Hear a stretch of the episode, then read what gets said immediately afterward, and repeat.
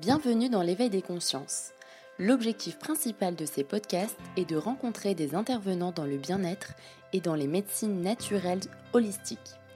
Cet échange a pour but de valoriser les bienfaits de leur métier qui sont encore très peu reconnus au sein de notre société occidentale et de vous donner un maximum d'informations afin que vous sachiez leurs bienfaits sur votre corps et votre esprit. Bonne écoute à tous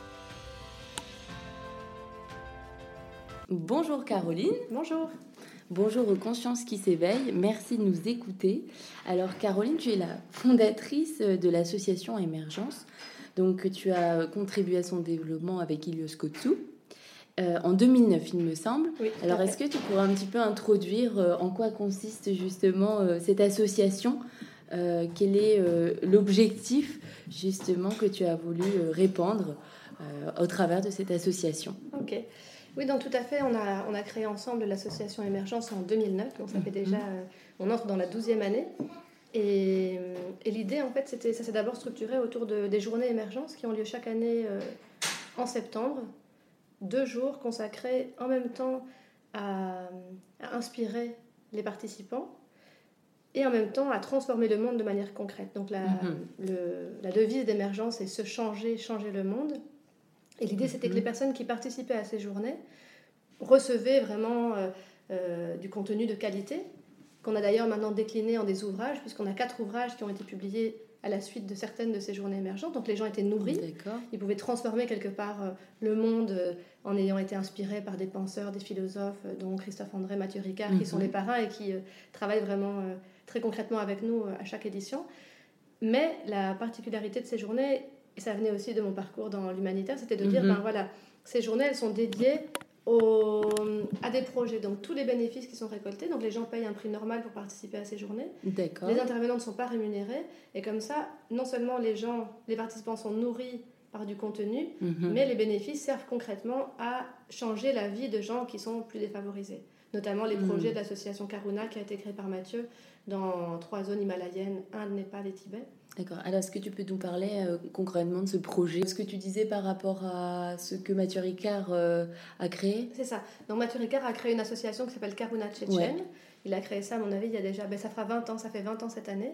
Et cette association est vraiment. Euh, donc, Mathieu est un moine bouddhiste français mhm. qui a vraiment vécu la plus grande partie de sa vie en, en méditation, disons, mhm. dans, les, dans les zones himalayennes et notamment au Népal. Et à la suite d'un ouvrage qu'il a publié avec son père, Jean-François Revel, qui est un philosophe français maintenant décédé, mhm. il a reçu énormément de droits d'auteur et il s'est dit euh, Moi, je suis moine, donc ma mhm. vie est dédiée justement euh, dans une vie de simplicité. Et c'est comme ça, donc avec euh, le succès de ce premier ouvrage qu'il avait publié avec son papa, mhm. qu'il a décidé de créer cette association pour venir en aide aux populations défavorisées des zones himalayennes. Et nous, quand on a commencé à créer les journées émergentes, c'était vraiment avec Mathieu et Christophe André. Et l'idée était de dédier, donc dans le même esprit de d'altruisme, au oui. fond. Euh, nous, on parle vraiment de, de méditation bienveillante. Donc, comment est-ce qu'en fait, mhm. en se transformant, on transforme aussi le monde en étant un citoyen plus engagé, plus finalement à l'aise avec les émotions qu'on peut ressentir et donc mhm. plus enclin à agir et non à réagir? Mhm. On y reviendra peut-être. Et donc, on a décidé de dédier une partie des bénéfices à cette association Karuna Chechen. Mhm. On a d'ailleurs été voir euh, le travail sur le terrain en 2003. Ah, super. Et, euh, et donc voilà, donc du coup, non, en 2013, pas 2003, pardon. Mhm. Et donc voilà, et maintenant on soutient aussi d'autres projets. Donc l'idée est de, de, ne pas soutenir que les gens qui vivent effectivement si loin. Oui. Donc on soutient le SAMU social de Bruxelles et on soutient d'autres projets. Euh, euh, qui, qui, varie, le fonds de dotation Pierre Rabhi par exemple, entre autres. Ah oui, donc avec euh, c'est le Pierre Rabhi avec le mouvement Colibri euh, qu'il a créé. Voilà, donc il a aussi un, vraiment un fonds, il a levé des fonds pour, pour lutter contre, enfin pour œuvrer pour la souveraineté alimentaire, donc que chaque personne puisse avoir le droit de, de s'alimenter finalement.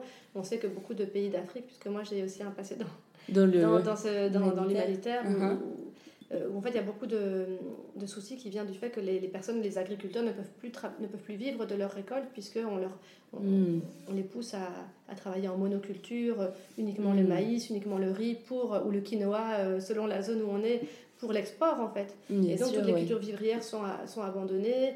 Il y a aussi toute la question des, des semences qui sont stériles. Enfin, il y a, on hmm. parler pendant des heures, mais du coup vraiment il y a un appauvrissement total. Les gens ne peuvent plus vivre en fait. Complètement.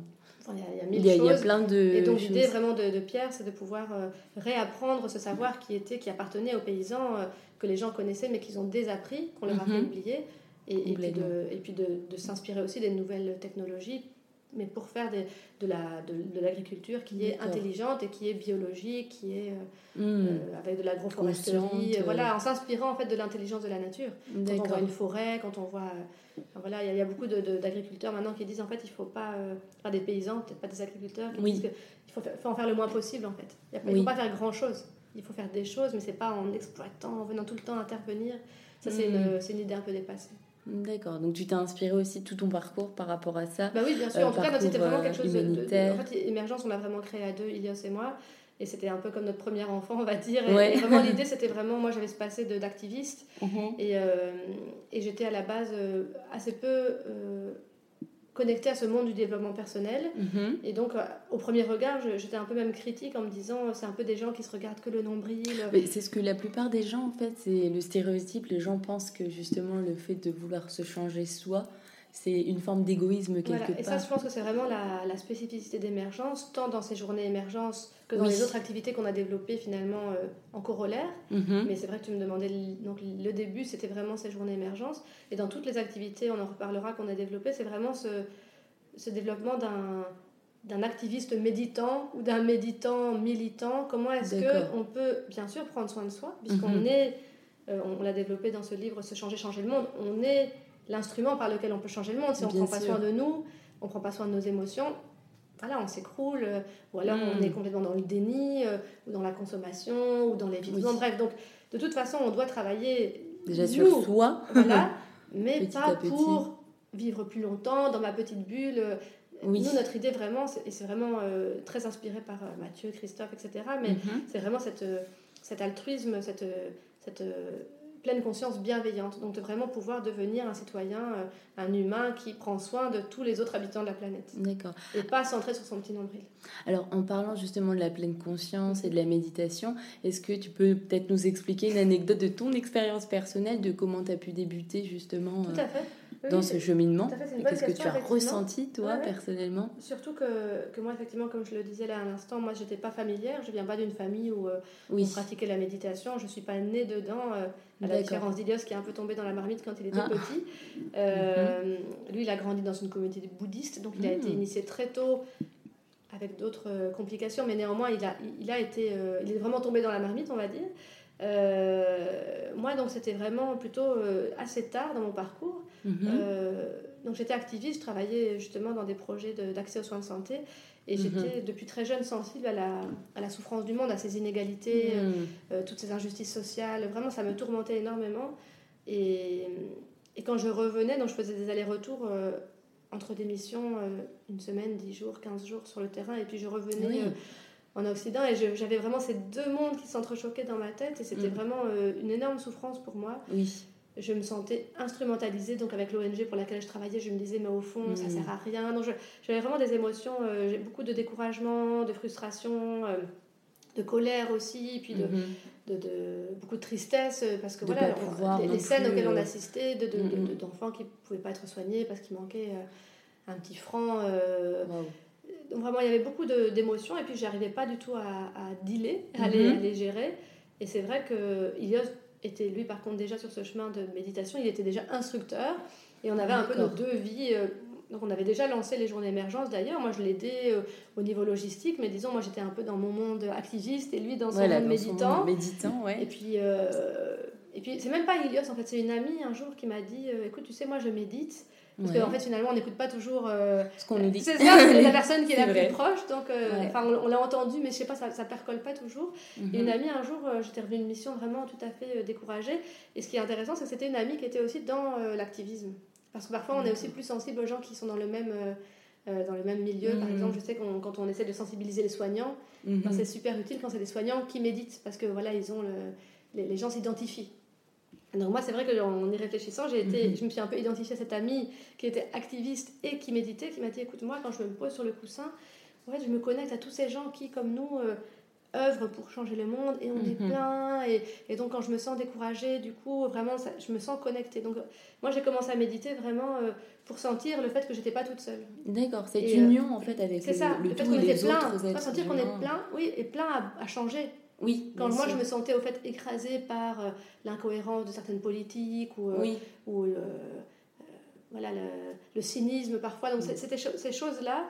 Et c'est vrai que je me rappelle m'être posée sur le coussin hein, vraiment pour me mettre avec elle Mhm. et tous les gens qui méditaient. Et puis après, Ilios donnant euh, le cycle MBSR, il m'a dit bah, Tiens, tu ferais pas le cycle euh, avec moi. Et puis euh, avant, je disais Ah, J'ai pas le temps pour ça, blabla. Et puis je me suis dit Ben oui. Voilà, on peut prendre le temps, mais en fait, on Voilà. veut Et pas ça a changé ma vie. Et ça a vraiment changé ma vie. Et c'est vrai que ça a tellement changé ma vie que je me suis formée comme instructrice. Euh, parce que c'était vraiment un, Un déclic. un déclic et que tu peux pas revenir en arrière. Quoi. Je me suis vraiment Mhm. dit, mais c'est. En fait, on devrait tous savoir recevoir ça comme base à l'école. Et Oui. du coup, toi, tu t'intéresses à ça à l'école. Oui, oui, complètement. Parce qu'en fait, si on le recevait un peu comme Ilias qui est tombé dans la marmite, c'est pas que tu l'utilises tout le temps, mais tu sais que tu as reçu, tu as les ressources, tu sais comment faire si tu en as besoin. Hein, Il y a une formule célèbre où on dit euh, on n'apprend pas euh, à tisser son parachute Mhm. euh, en sautant de l'avion. Ben, du coup, euh, si on pouvait tous avoir appris à tisser notre parachute de manière très naturelle, tranquille quand on est enfant, pour que quand on a des tempêtes dans la vie, ce soit pas à ce moment-là où on est en pleine tempête, en plein stress, qu'on doive se dire mais tiens, au fond, comment je fais pour gérer Voilà, ma colère. Comment je fais pour... C'est d'avoir des constructions solides, comme Voilà. des bases. Donc moi, je plaide vraiment, d'ailleurs c'est ce qu'on fait aussi euh, avec euh, Émergence, euh, à, à pouvoir euh, former les enseignants d'accord.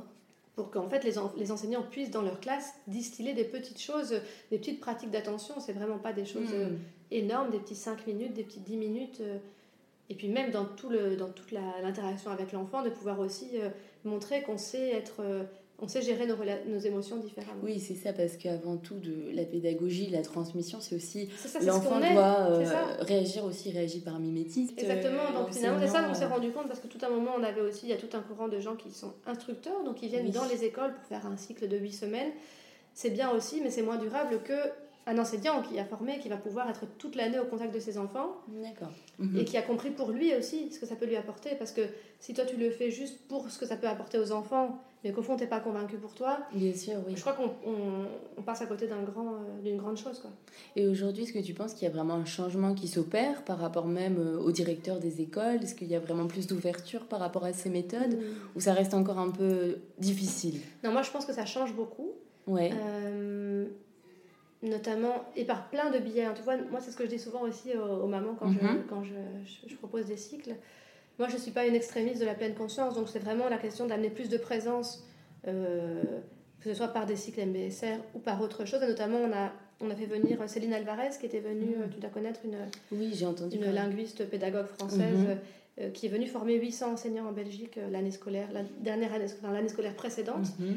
Et euh, donc elle, elle n'est pas praticienne de pleine conscience, mais en fait son travail c'est ça, c'est d'amener plus de présence. Oui. C'est de rendre les, les enseignants vraiment euh, Présents, ouais. attentifs, présents à l'enfant, et donc que ce soit par une pédagogie différente ou par une formation pleine conscience, tu vois finalement peu importe. Et là je pense qu'il y a Mm. vraiment de l'ouverture, aussi malheureusement de l'ouverture parce que les enseignants sont pas bien. Parce qu'il y a beaucoup de Mhm. souffrance, parce qu'il y a des conditions difficiles, et que c'est souvent aussi quand euh, on est confronté à un burn-out ou à une épidémie de burn-out dans la- la- l'école, ou qu'on on est sans cesse confronté à l'anxiété, des- à des troubles chez les enfants, Oui. ou, à l- ou au stress des parents. Donc finalement, quand tu sens dans ton, dans ton milieu habituel que, que tout change, quoi, Oui, c'est sûr. ben, tu es, contraint en fait aussi à, à revoir un peu ce qui se passait et à réadapter. Et donc je crois que c'est aussi ce monde qui change, ça c'est sûr que ça pousse des, des directions d'école Mm. ou des équipes pédagogiques à, à transformer leurs pratiques. Mais c'est vrai que c'est pas facile parce que du coup, euh, euh, moi je pense qu'une des, une des mesures euh, qui devrait être prise, euh, c'est pas du tout euh, une idée que, qui est innovante chez moi. Je crois que beaucoup Mhm. de gens rêvent de ça, c'est qu'on mette beaucoup plus de budget Oui, dans l'éducation, dans la santé, parce que bien sûr que ce sera super si en plus les enseignants peuvent initier euh, les enfants à la pleine conscience, Mhm. mais ils seraient d'autant plus détendus d'autant plus euh, ce serait d'autant plus facile de faire tout ça si on était deux adultes par classe, s'il y avait moins d'enfants, si on avait, euh, si les enfants pouvaient être beaucoup plus dans la nature. Et qui dit enfant Mm. plus dans la nature, ça veut dire qu'on est plus d'encadrants. Si tu as 27 enfants avec toi, Ouais, c'est tu peux pas faire des sorties euh, tout le temps. Donc, euh, Mm, mm. donc moi, je pense qu'il faut vraiment. Et là aussi, chez Emergence, c'est un de nos, euh, un de nos engagements forts, c'est qu'on on plaide vraiment pour un changement systémique. Mais on ne peut pas attendre que ça change tout seul. Le changement systémique, il va venir parce qu'il y aura une masse critique Mm, de citoyens qui vont voter différemment, qui vont consommer Mm. différemment. Euh, et ça va faire une pression parce que finalement, c'est pas. Euh, moi, je crois pas en un, euh, toi, un petit réseau secret de dirigeants. Euh, on est tous impliqués. On est tous investis, c'est l'effet boule de Voilà, et puis nos actions, nos votes, nos implications dans la société civile, ça, ça change. D'accord. Et, et, et, vraiment, il y a plein de manières de, de s'investir. Mhm. Il n'y a pas une manière d'être activiste qui est meilleure qu'une autre. Il y en a qui Mhm. vont être activistes en étant justement dans leur métier de soignant ou d'enseignant. Il y en a qui vont euh, trouver des solutions innovantes pour nettoyer euh, la mer. Oui, Tout, et on a besoin de toutes les intelligences en fait. bien sûr, pour Et- contribuer à un monde voilà. meilleur. Et donc du coup, nous, moi je pense que je vois un changement pas que dans le domaine de l'enseignement, Mhm. mais moi je- j'espère vraiment que ça, ça prenne de l'ampleur, mais qu'il y ait aussi des décisions politiques au niveau notamment budgétaire, Mhm. pour que ce soit... Parce que là, il y a quand même beaucoup de souffrance, euh, on le Ouais. voit, comme beaucoup de burn-out. euh, Mais euh, justement, est-ce que tu penses que c'est, euh, on va dire, une conséquence justement de cette société qui est toujours en accélération avec toute cette consommation, avec les téléphones portables aussi, l'usage bah, quotidien des téléphones portables, Mhm. Tous les stimulants extérieurs auxquels on est confronté euh, toute la journée Est-ce que tu penses qu'aujourd'hui c'est essentiel, voire primordial, de justement ralentir et puis euh, se tourner vers cette pleine présence Oui, c'est primordial, mais de nouveau, tu vois, donc déjà, moi, je, je vois aussi, euh, comme je t'ai dit, moi, je suis une activiste, donc je suis une rebelle dans l'âme. Donc pour moi, la méditation, c'est vraiment un acte de résistance. Ouais. C'est vraiment de pouvoir reconquérir l'espace de notre attention, euh, justement, que euh, on essaie de nous voler. Alors quand je dis on, c'est nous, hein. Enfin, je veux dire, c'est euh. c'est nous avec le Facebook, avec les téléphones, les WhatsApp. euh, donc on est, à- c'est pas une conspiration, nous, Oui. mais quand même beaucoup de stimulus externes, Mm. la publicité quand on regarde la télé, les, les modèles auxquels on va être confronté. Donc ça, effectivement, moi je crois vraiment que le fait de se mettre même ne serait-ce que 10-15 minutes par jour sur le coussin, à ne rien faire, Hmm. et être juste là à observer ce qui se passe. Et Pour moi, c'est vraiment une énorme... euh, c'est vraiment un acte de résistance dans le Mm. monde agité qui nous pousse tout le temps à faire, ça c'est Mhm. évident. Mais il y a une responsabilité aussi qui n'est pas qu'individuelle, parce que le risque sinon, c'est que euh, je trouve que le...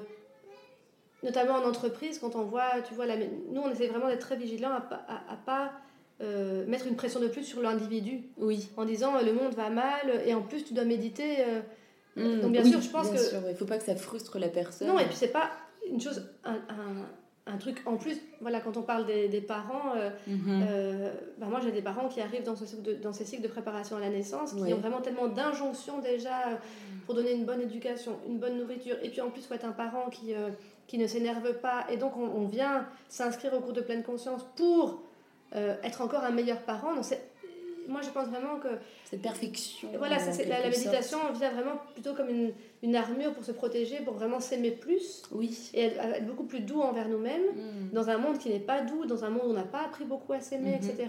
Mais pas comme une injonction, parce que sinon, euh, c'est trop lourd. quoi. Il y, a- il y a des choses qui doivent changer au niveau systémique et on n'a pas la clé. Donc comment est-ce qu'on fait dans un monde qui est injuste, qui met beaucoup de pression, qui vole notre attention? Pour résister, on prend soin de nous, Mhm. on se... On se on se ménage des petits moments où on peut prendre Mhm. soin de soi, etc. Mais pas comme un truc en plus. Et j'ai pas médité aujourd'hui. Oui, voilà, c'est ça. pas. Ne pas se Voilà, parce que sinon, c'est ça le risque. Même dans les entreprises, tu vois, où on a des, des systèmes économiques qui continuent à fonctionner exactement comme avant, Mhm. avec une pression, justement, quand tu disais, avec des mails qui sont envoyés à pas d'heure, le, le- le- le travailleur qui doit être joignable tout le temps, Tout le temps, oui. et en même temps, il doit méditer. Et on l'a inscrit à des cours de gestion du stress, et ça, moi, nous, on veut pas. euh, C'est un peu comme une incohérence. voilà, on ne peut pas servir d'excuse, un peu comme moi quand je disais dans ma vie précédente, quand j'étais, euh, euh, quand je travaillais sur le terrain, je me sentais parfois euh, la, la bonne conscience, tu vois, de, de Ouais. politique économique Mm. injuste où on continuait à, à- à- avoir des rapports de Mhm. domination sur des anciennes colonies, par exemple au niveau économique. Et puis on avait le petit courant humanitaire qui venait euh, enfin, donner d'une main euh, Mm. une petite main, et alors on savait que les entreprises reprenaient euh, trois fois cette trois fois ce que nous on donnait. Mhm. Donc ça, moi, je me sentais parfois, tu vois, instrumentalisée. Nous, on veut pas être instrumentalisé. Donc, on veut, justement, dans les, quand on voit que l'entre- si une entreprise nous demande d'intervenir, Oui. on veut que ça commence par la direction. On veut pas que ce soit un truc donné, obligé Mhm. pour des, des personnes, pour des travailleurs euh, qui vont être exploités d'un côté. On leur demande toujours plus, toujours plus, moins de congés, voilà. euh, Et puis en mhm. même temps, en fait, la pleine conscience pour supporter tout ça. Ça, nous, on refuse complètement. Par contre, il y a une Ouais. démarche globale de prise de conscience depuis la direction. Et il y a de plus en plus, dans le monde économique, on voit des acteurs qui se rendent compte aussi qu'ils ont été poussés dans un système qui n'est pas sain. euh, Oui. Et donc, quand c'est une remise en question globale, évidemment, c'est super. Hmm. Mais, mais je sais pas si tu vois la différence, c'est de ne pas, Oui. pas utiliser ça comme en- encore plus Oui, pour euh, euh, frustrer, frustrer et mettre la pression sur l'individu parce qu'on reçoit énormément de pression. Donc, c'est vraiment. Ouais, Moi, je vois ça comme vraiment un- une armure, vraiment. euh, mais une armure, pas, pas, être, pas pour s'éloigner des autres, pour justement se protéger des agressions extérieures et Oui. au contraire venir vraiment comme un petit cocon Hmm. pour, pour, se, apprendre à mieux se connaître et, et plus s'aimer vraiment. Mhm. Donc c'est encourageant ce que tu dis, c'est qu'il y a quand même des institutions aujourd'hui, des entreprises Oui, privées qui prennent Oui, oui. conscience et Non, bien de au-delà choses. justement de Et cette je pense que ce qui est de important, euh, c'est que dans le monde, c'est toujours comme ça. Ouais. ne, on ne voit pas toujours ça. hein. On, on dit, on dit souvent que, que on n'entend pas dans la forêt euh, les petits murmures des arbres qui poussent. On entend toujours euh, les arbres qui tombent. Mhm. Et, et donc moi, je pense qu'il y a aussi tout un travail au niveau des médias. Et, et heureusement, il y a des médias alternatifs, mais pour voir aussi toutes ces prises de conscience. Il y a plein de prises de conscience qui se font. Mhm. Donc, que ce soit dans le monde associatif, dans le monde euh, économique, etc., même dans le monde politique. Nous, on a lancé une initiative qui existe en France, qui s'appelle euh, Mindfulness Initiative Belgium, Mhm. où euh, on a des députés qui commencent à pratiquer la méditation. Oui. D'ailleurs, il me semble que Christophe André Il, le fait, il voilà, donne il, il en euh, fait partie, des cours. voilà, il en fait partie dans l'initiative France. Euh, donc voilà, donc c'est des petites choses, mais ça montre qu'il y a vraiment... euh, ouais, il y a une, une députée française qui s'appelle Delphine Bateau, qui elle a vraiment s'exprime vraiment énormément en disant que elle ça lui fait vraiment du bien dans le contexte politique de pouvoir méditer et quand elle ouvre euh, cet espace de parole euh, au Mhm. sein du monde politique beaucoup de gens sont soulagés en se disant mais tiens il n'y a pas que moi qui ressens Mhm. cette pression qui ressent ce mal-être et le fait de pouvoir mettre des mots là-dessus oui ça, ça fait du bien en fait Mhm. donc Très bien. Merci Caroline pour ton partage et merci aux consciences qui s'éveillent de votre écoute. Alors, ce n'est pas fini. Si vous voulez continuer, je vous invite à écouter la partie 2 qui sera bientôt mise en ligne sur le site de l'éveil des consciences. Merci, au revoir. Pour être informé des nouveaux podcasts de l'éveil des consciences, je vous invite à aimer ce podcast en y ajoutant 5 petites étoiles sur iTunes et en vous abonnant sur votre plateforme préférée. Cela m'encouragera à poursuivre dans cette quête de sens. Pour retrouver les actualités sur Instagram, connectez-vous sur le compte de l'éveil des consciences podcast. À bientôt